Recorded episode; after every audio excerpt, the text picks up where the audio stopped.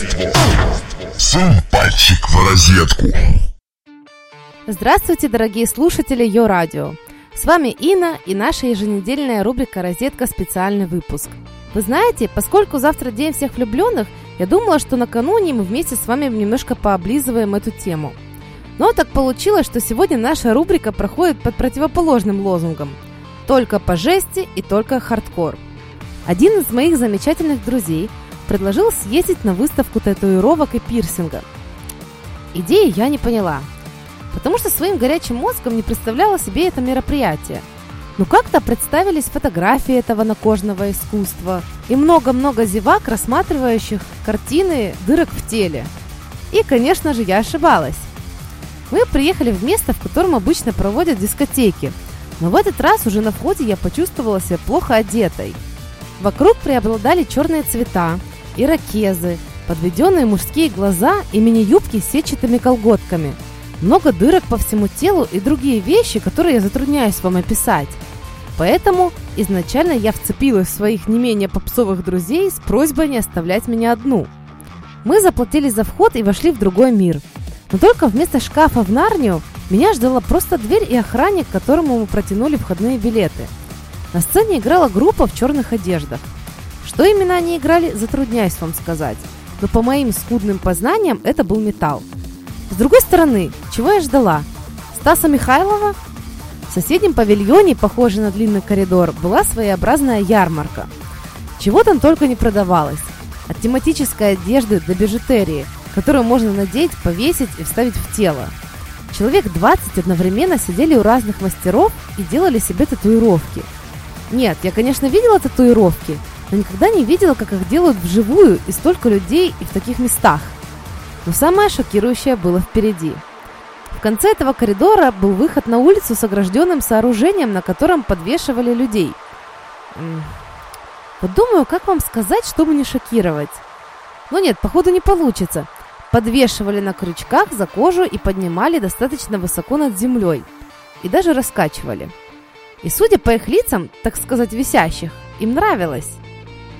Надеюсь, что все слабонервные вроде меня вздохнули и глотнули водички, и не вырубили компьютер из розетки, так как, обещаю, подробностей больше не будет. Первой моей версией происходящего был садомазохизм, я побила свой личный рекорд. За секунд 15 в голове пробежало более 30 синонимов на слово «дебилы», и очень маленький процент этих слов можно произносить в эфире.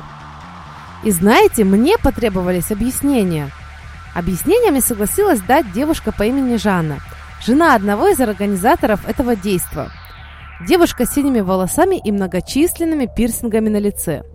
Пока одна часть моего сознания осуждала ее внешний вид и хобби, вторая, и, кстати, более разумная, узнала, что это не садомазохисты.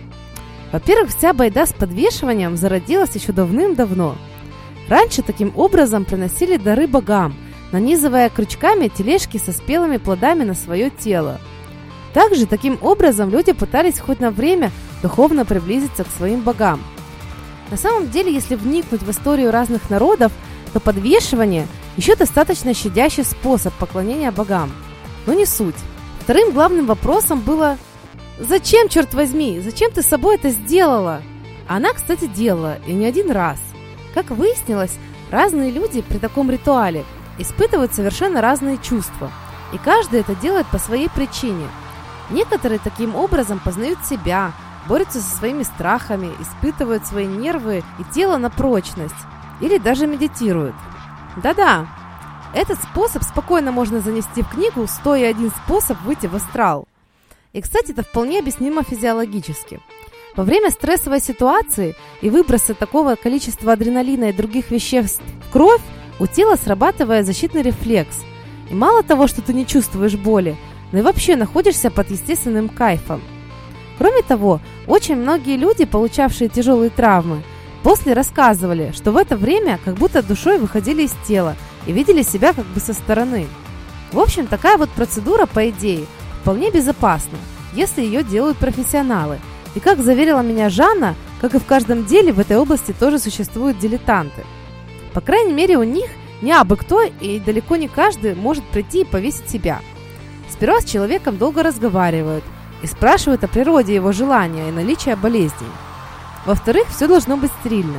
Кстати, истину ее слов мы проверили, так как несколько раз были свидетелями всего процесса с начала до конца. И в стерильную зону нас с нашими микробами не впустили. В конце концов, я не ощутила никакого жесткого пиара. Нет, она мне не говорила, мол, это круто, давайте же все делаем это. Мои расспросы затянулись на полтора часа. Поскольку разговор проходил в очень дружелюбной обстановке, я расспросила буквально обо всем. И об отношении ее родителей к ее образу жизни, об ее работе, об отношениях с противоположным полом. И в конце это было не интервью, а разговор по душам двух девушек, практически ровесниц, но таких разных.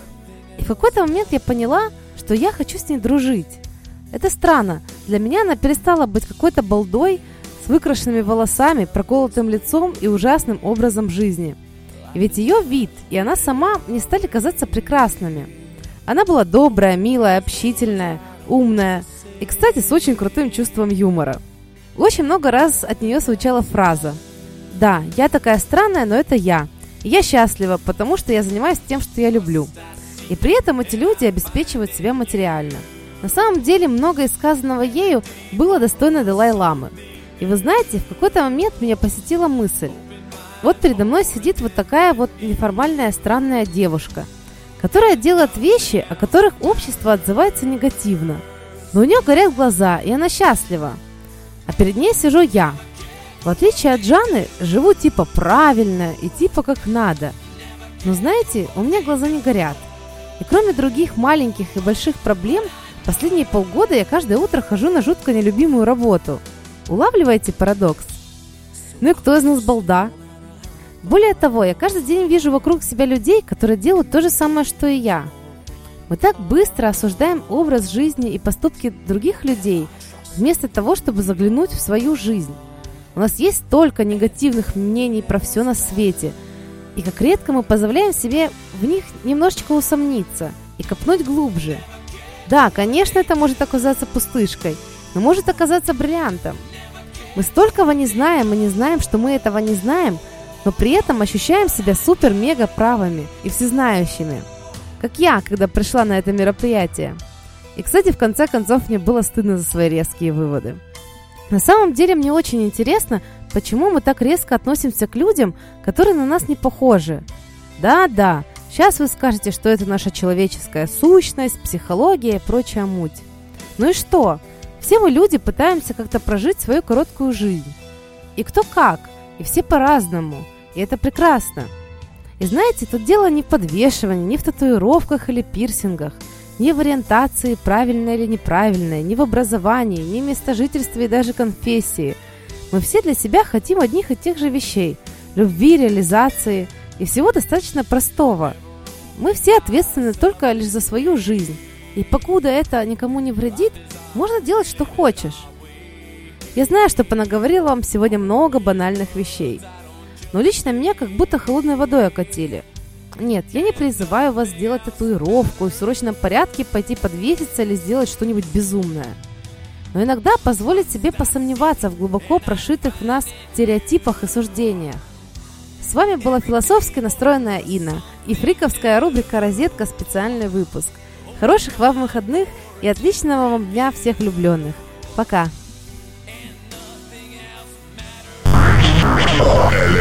Электричество. Сунь пальчик в розетку.